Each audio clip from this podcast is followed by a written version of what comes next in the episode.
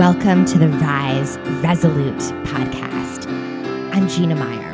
I'm a doctor of physical therapy committed to empowering every woman to live a vibrant, fulfilling, experience seeking, and healthy life. It is my pleasure today to have Lauren Grouse on the podcast. She is a former competitive and collegiate swimmer and marathon runner who's originally from New Jersey, and she's currently an open water marathoner swimmer um, in Texas. And I'm just super excited to hear about her journey and to chat more um, with her. So, welcome, Lauren. Thank you so much for having me. It's really a pleasure to be on. Absolutely. I'm super pumped for this conversation. So, before we get into it, would you want to give the listeners just a little more background on you, Lauren, and who you are? Yeah, I can absolutely do that. Um, I'll try to be brief. So, yeah, my name is Lauren, and I'm originally from New Jersey. Um, I swam through college. Um, and after college, we moved to Texas, and I started running marathons. So I did that for a few years. Um, and became chronically injured due to overtraining and from my disease, which we'll talk about throughout this, which is endometriosis. Um, I wasn't really able to continue doing that.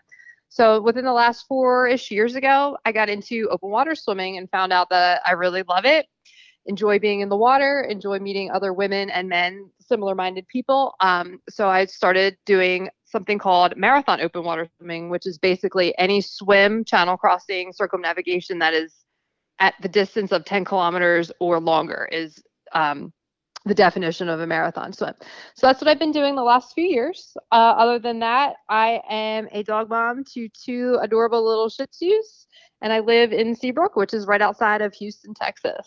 Love it. Oh my gosh. So I just want to make sure the listeners understand the, how incredibly um, tenacious you have to be to do these swims out in this open water. An open water swim, you all, is not is no joke, and then a marathon distance um, is just insane. So I saw Lauren um, when she was posting recently um, with some of her swims in Hawaii, and was just blown away and impressed by you know her endurance and her grit. So um, yeah. So I guess as we get into it, why don't you tell us a little bit about your most recent swim, Lauren. Um, yeah, absolutely. Yeah. So it's crazy, absolutely crazy story. Um, I went to Maui to be specific. I think we left around August 25th, and the weekend of the 27th, 28th, 29th, I believe, whatever that Friday through Sunday was, I did um, three channel crossings. So the first day was from Molokai to Lanai, which is measures somewhere between 9 and 13 miles just depending on the day with current and conditions and things like that. I um, believe for us it ended up being 11.64 miles and took six hours and seven minutes to make that crossing. Day two on the saturday we went from maui to lanai so that also is in that same range for us, unfortunately, we had horrible conditions and got pushed off track due to current and everything. Our swim ended up being, I believe, 13.32 that day, and it Woo. took just under eight hours. Oh. It was horrible. I'll come back to that one in a little bit. And then day three was the final leg of the triangle. So basically, it's making the Maui triangle swim. We went from Maui to Molokai, and that one ended up being, let me think, 12 point two-ish i forget exactly what it was and it took seven hours and 19 minutes so all said and done it was slightly over 36 miles of swimming and 21 hours in the ocean absolutely so unreal. lots of craziness with that yeah. and we can talk about it as we go but that's in general what i went out there to do um, and you did it. A real toll on my body and yeah. brain and mind. Yes, I did it. I was one of three people to finish, um, and I became the 29th person ever in history to complete all three of those channels. Really? So that was pretty exciting. I yeah. didn't know that. Oh my gosh, I just got to chill. That's amazing. That's amazing. Okay, so tell us a little bit more about what is involved when you're swimming that kind of a distance in the open water. I know you know you have nutrition needs. You who is keeping yes. you on course? You know, is salt water an issue? Do you have to do you get sick from the salt water? Are you fine? Tell us a little bit more about those yeah, details sure. There's a lot of um, a lot to go into all of that. So yeah, we can start with nutrition. Um, for these any swim like this that is over the 10k distance, you are basically required by the sanctioning um, people to have a kayak and or a boat with you for safety reasons, for nutrition reasons, etc. So for this swim, I did it as a tandem, which means there were some days there was anywhere from three to six of us who started, and we all had to basically swim together. So more or less swim the same speed, and we were doing the crossings together.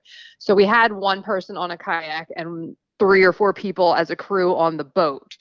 The boat is the one that is in charge of the GPS and the line and reading currents and all that kind of stuff. So to keep you on track. And they basically tell your kayaker uh, who is more guiding you, they'll say, okay, hey, we're going to shoot for, you know, the, this is crazy, but like the fourth tree on Maui, if you can see that, you know, the fourth tree on the mountain range, that's our line right now. So your kayaker is kind of leading the group on that line toward whatever island or whatever it is you're doing. As for feeds and nutrition, most people do it, I would say, every 30 to 45 minutes, just depending on the person. So we chose as a group to feed for this these three days of swims. We chose to feed every 30 minutes since we knew they were all going to be super long and tact and um, hard swims. So what we did is we had all our food sources. Some people had simple things like water and Gatorade. Um, some people had food like cookies or power bars or chews, things like that. And every 30 minutes, we'd swim up to the boat and they tie our feeds slash water bottles, whatever, to like fishing line, and then they throw them at you. And you have a minute or two to eat and drink, to pee if you need to go to the bathroom, because that's a good time to get the pee out and all that. And then we throw all the bottles back on the boat, get back on the line with the kayaker, and you start swimming again. So that's basically how it works with um, guiding and feeding and all that kind of stuff. Yeah. I mean, I just think so it's, it's incredible. Yeah. Everything that goes into it. And before we started taping, I was talking about Diana Nyad and her amazing journey in swim. And that's how I knew about some of these things. Otherwise, I would have no idea. So that's why I wanted you to how tell the listeners. Yeah, how crazy it yeah. is. And, you know, I think this is just such an amazing analogy for life. You know, you have this goal, you're going in a direction, you have a line, you have a plan, and sometimes those currents come in, right? And they sweep you off course and you have to just keep going. Absolutely. So, yeah, tell us about the day that there were tons of currents and the swim ended up being so much longer um, than yeah. you thought. What kind of mental skills did you draw on during that time, Lauren, or what did you use to get through? Yeah, sure. That was that was a very very difficult day for all parties involved. Um, so that was the day we were talking about is the Auau channel, which is day two when we swam in the direction we went from Maui to Lanai. Um, we supposed we were supposed to have basically a current neutral or no current swim with minimal minimal winds, I should say. So about the first two hours, we had we had great conditions. It was glass, so almost like swimming in a pool. Beautiful conditions, easy swimming. Unfortunately, there was a lot of jellyfish, but the swimming itself wasn't that bad.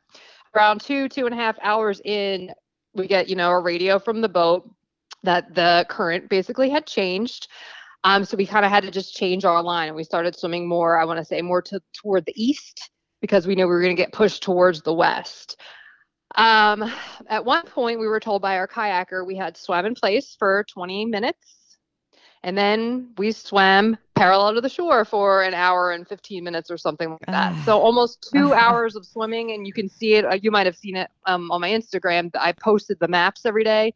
It almost looks like an S. Oh you can gosh. you can literally see where we were swimming in place slash parallel to the to the shore where we were making no progress.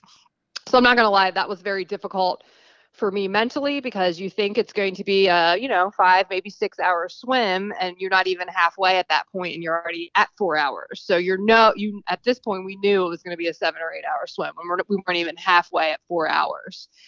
So it's mentally frustrating um, so for me what i do i had a group like i said so it was nice to have a few other people in the water with me to chat with when we would go for a feed or a water break or something. But for me personally um, I think what kept me going is I took it in those 30 minute chunks that we talked about earlier. So I knew every 30 minutes I'd get a break.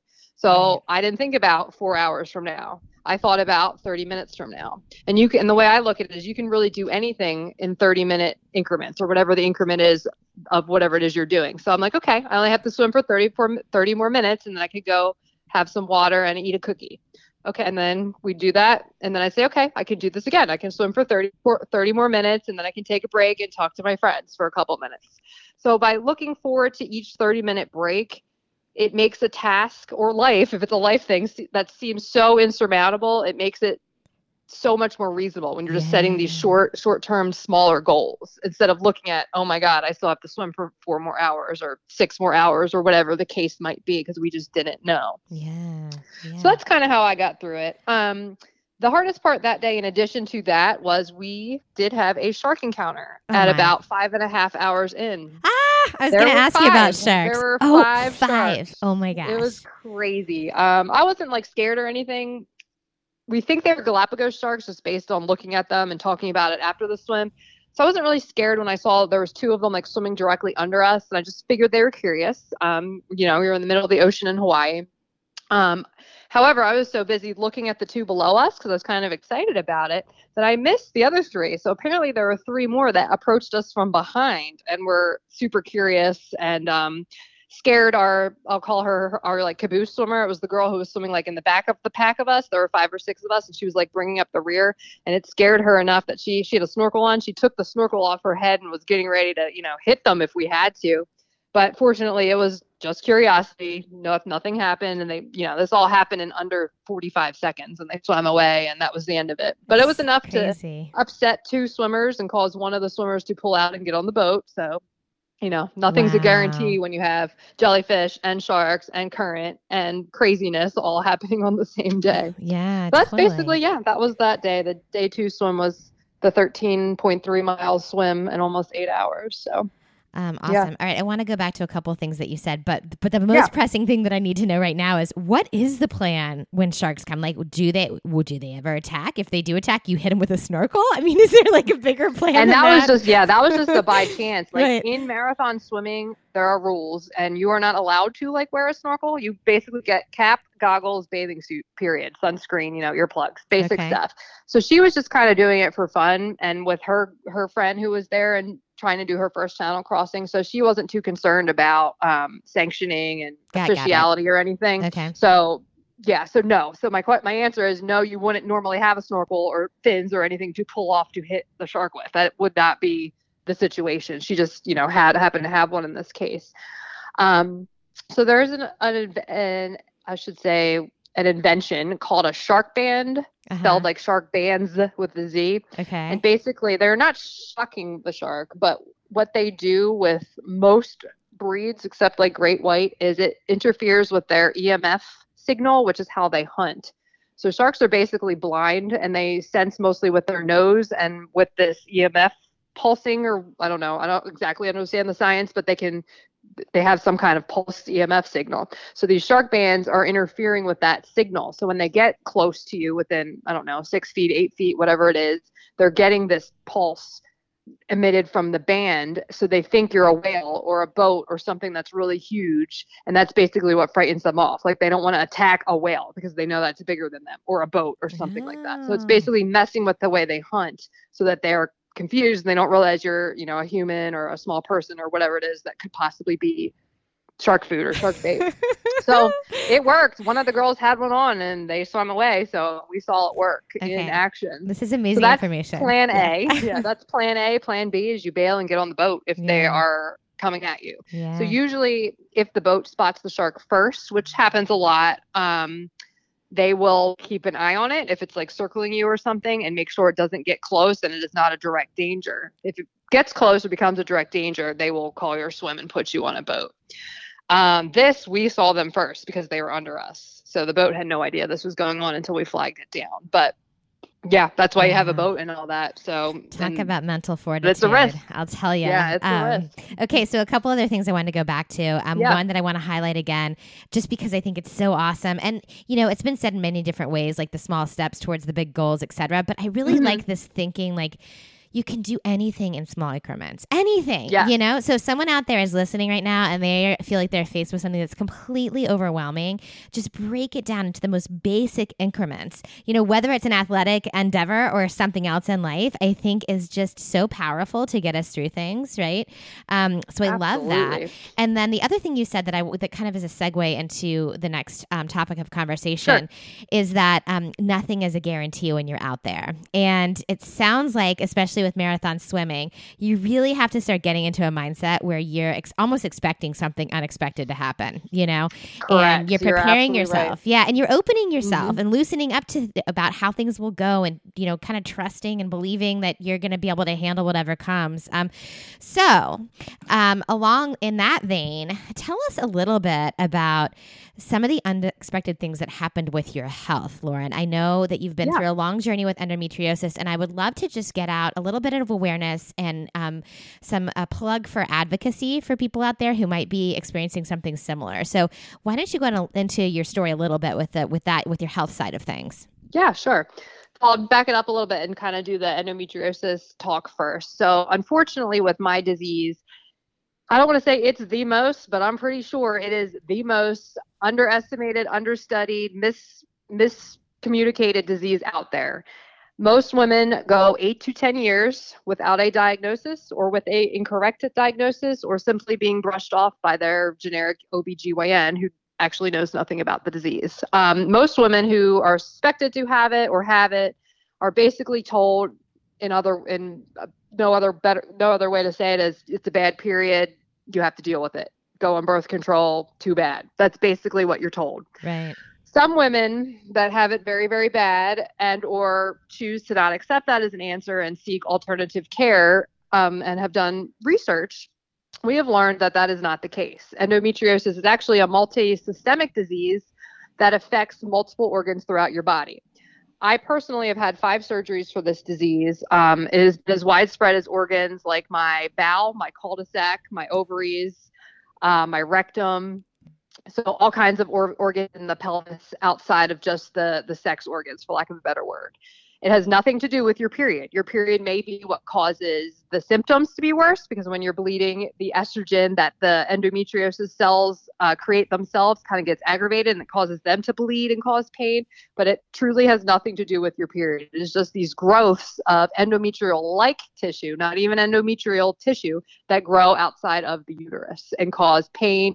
cause um, organs to kind of attach themselves to other organs can cause all kinds of problems like infertility to IBS to Crohn's to liver disorders. It's even been found on some women's diaphragms. It can cause all kinds of breathing and lung problems. And what? I also believe I read a study wow. recently in the brain. It was a corpse and they were they were studying endometriosis and they found it in the lesions in the brain. So it's something you're either born with or you get as exposure to dioxins or something like that. So there's still a lot up in the air about what actually causes it. Um, so it's crazy. It's a crazy disease, and I learned all this in the past couple years when I started questioning, you know, the the, the nonsense doc, the nonsense answers you get from most doctors. Um, so fortunately, in my case, there are about 200 doctors in the entire world who specifically deal with endometriosis, and for me, there is one that lives in Houston or practices in Houston, I should say. So I was fortunate enough to get in with this doctor for the first time, maybe two years ago now and I was scheduled for my first surgery with him, which was, I believe, my fourth overall. And they do a technique called excision of endometriosis. So basically, they are cutting it out and looking for clean margins like they do with cancer patients. Because basically, endometriosis is cancer, it's just not cancerous. It's not going to kill you, but right. it's the same idea. It grows out of control, causes pain, all that kind of stuff. So that's the journey I've been on with that is trying to get well and get all my disease cut out so that I can kind of get my life back. Um, it has been a huge, to kind of tie it in with the sports thing, it has been a huge issue with me um, with pain and my sports. So a lot of my recent problems, I've had a lot of pelvic pain. They're thinking there's something going on in my pelvis with either uh, tissue regrowth or new disease that was missed before.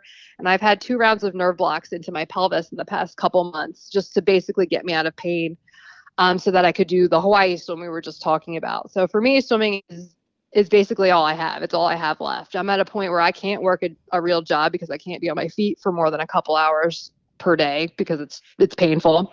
Um, and I have surgery pretty much every six months, so it's kind of hard to get a job when you know you're going to be out for a month every six months because you're having a major surgery of your pelvis or from for your GI problems or for your endo or whatever it is. Because like I said earlier, this is multi-systemic and it affects multiple, multiple systems in the body.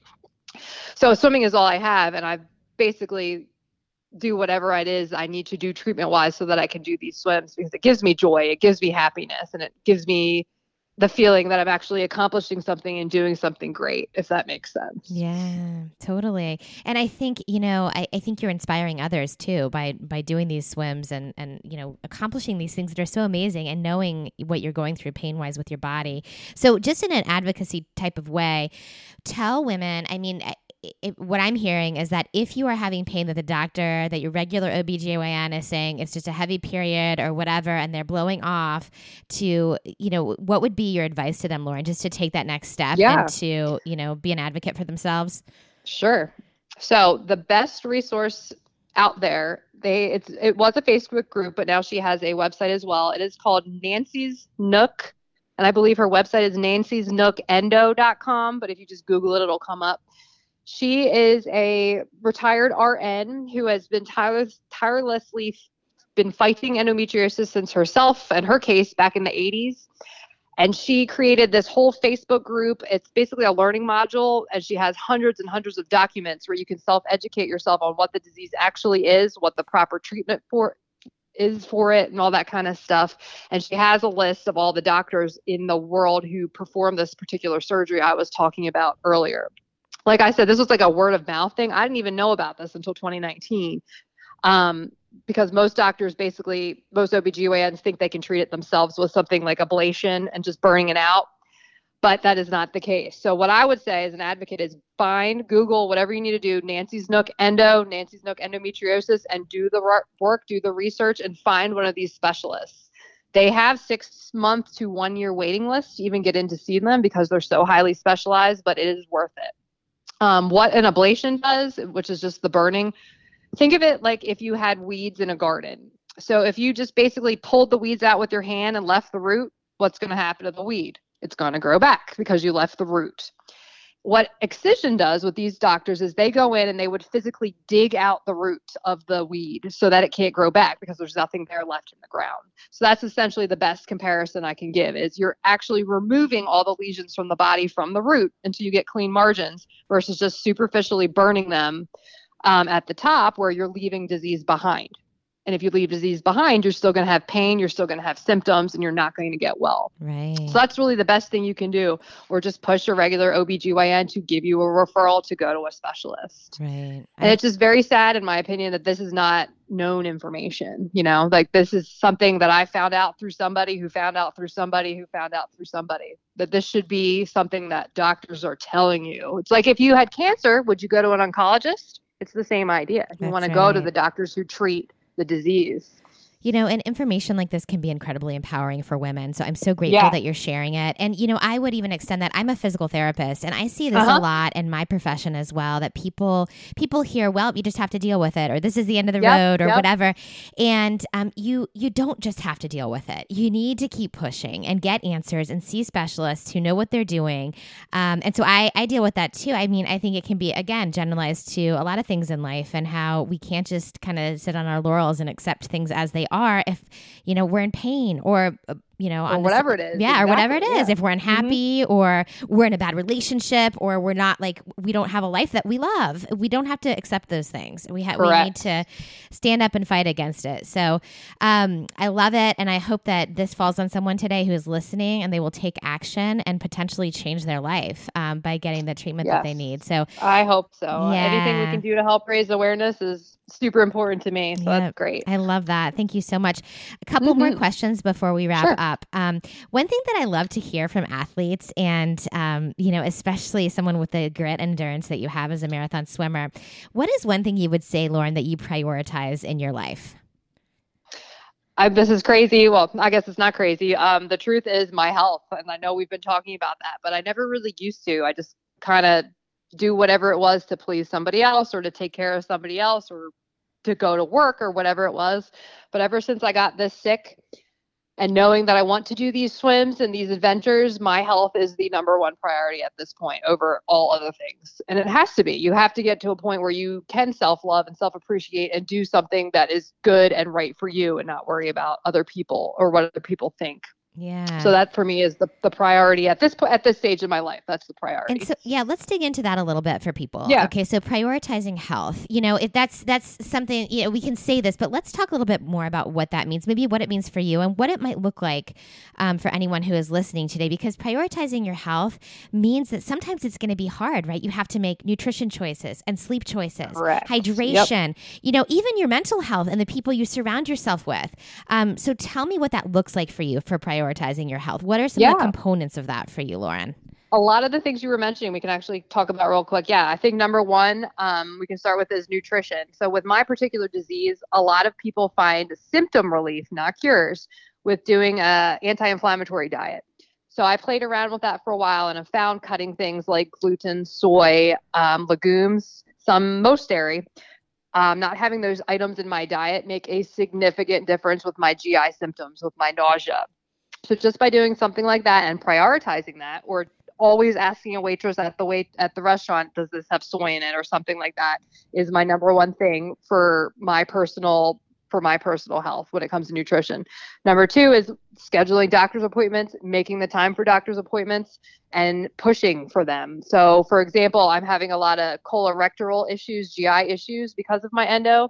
And I fought to get this. I had an appointment today with a colorectal surgeon just to make sure that they were aware of my case and that he will be ready in the surgery room come December to remove any diseased tissue of the rectum because I want an, an, expert on my case who knows the rectum, who knows the colon, who knows those organs in the event my disease is that is widespread in those organs again. So just always advocating and fighting for your health. I called, you call, you call them all until you get the appointment or you email them and you just keep you keep on it. You don't just let it slide because they don't get back to you or can't schedule you for 6 months or whatever it is.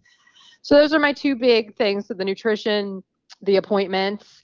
Um, trying to think what else. Oh, and the third one is just basically putting my sleep and everything related to wellness ahead of other people as well. I need to sleep nine to 10 hours a night. That is me. I turn my phone off at 9 p.m. and sleep pretty much until 7 every day. I need that's how much sleep my body needs to fight this disease.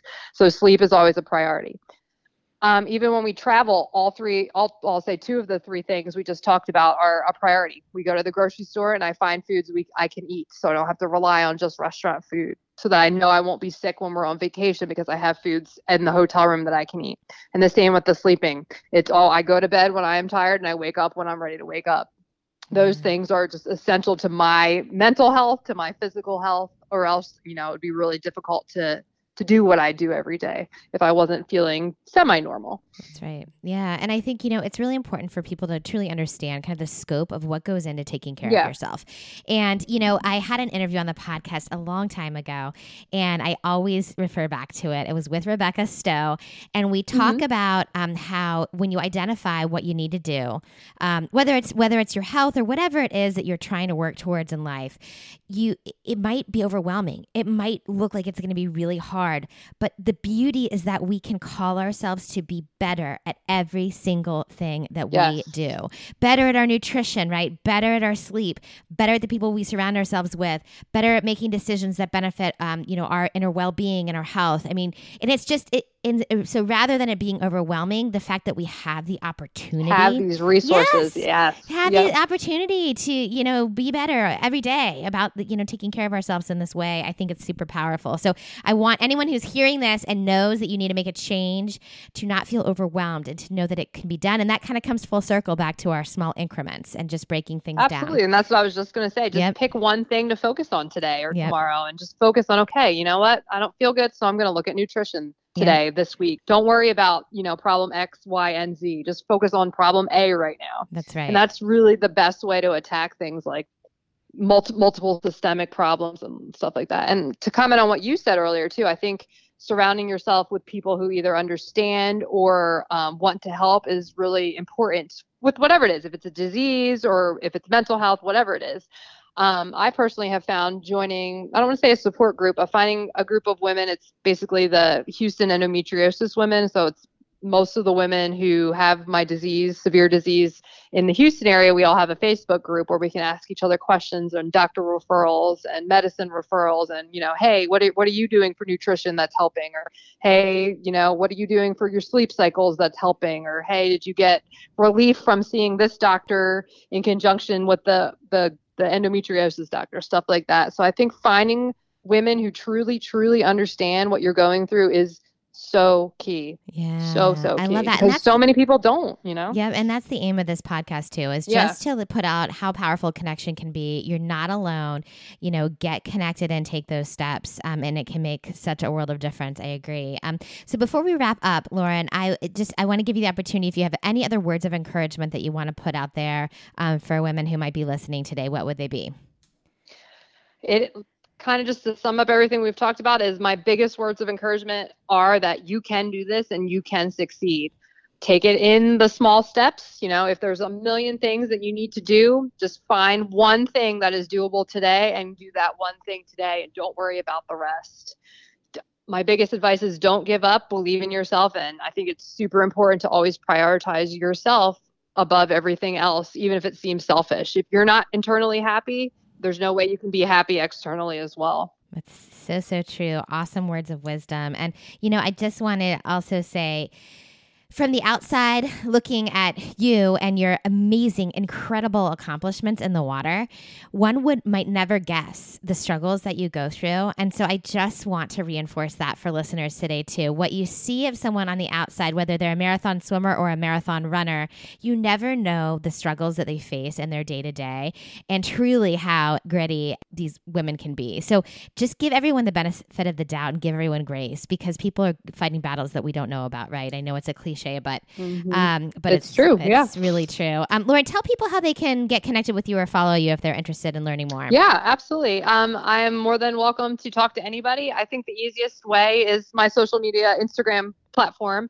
Uh, my handle is swim, so at swim s w i m underscore lar l a u r underscore run R U N. It is a play on my name, and since I used to be a runner, I thought it was funny. But now I that like I don't it. run, maybe I should drop the run part and just be Swim Lar. But no, that's that's where the inspiration behind that handle came from. Awesome. So yeah, that would probably be the best way. So um, get in touch with me. That's that would be fantastic, and I'm happy to answer any any questions about health or sports or anything. I love it. Women empowerment. It doesn't yeah. matter. um, well, thank you so much again for chatting with us today. I really appreciate it. Or chatting with me today. I really appreciate it. Of course. Thank you so much for taking the time to talk to talk with me as well. I really appreciate it. Absolutely. And listeners, thanks for coming on this ride with us. I hope you got some new information and ideas and positivity, and that you um, feel more empowered to go out there and be in charge of your life. And you know, Lauren gave us so many good pieces of advice, but I'm going to leave you with this.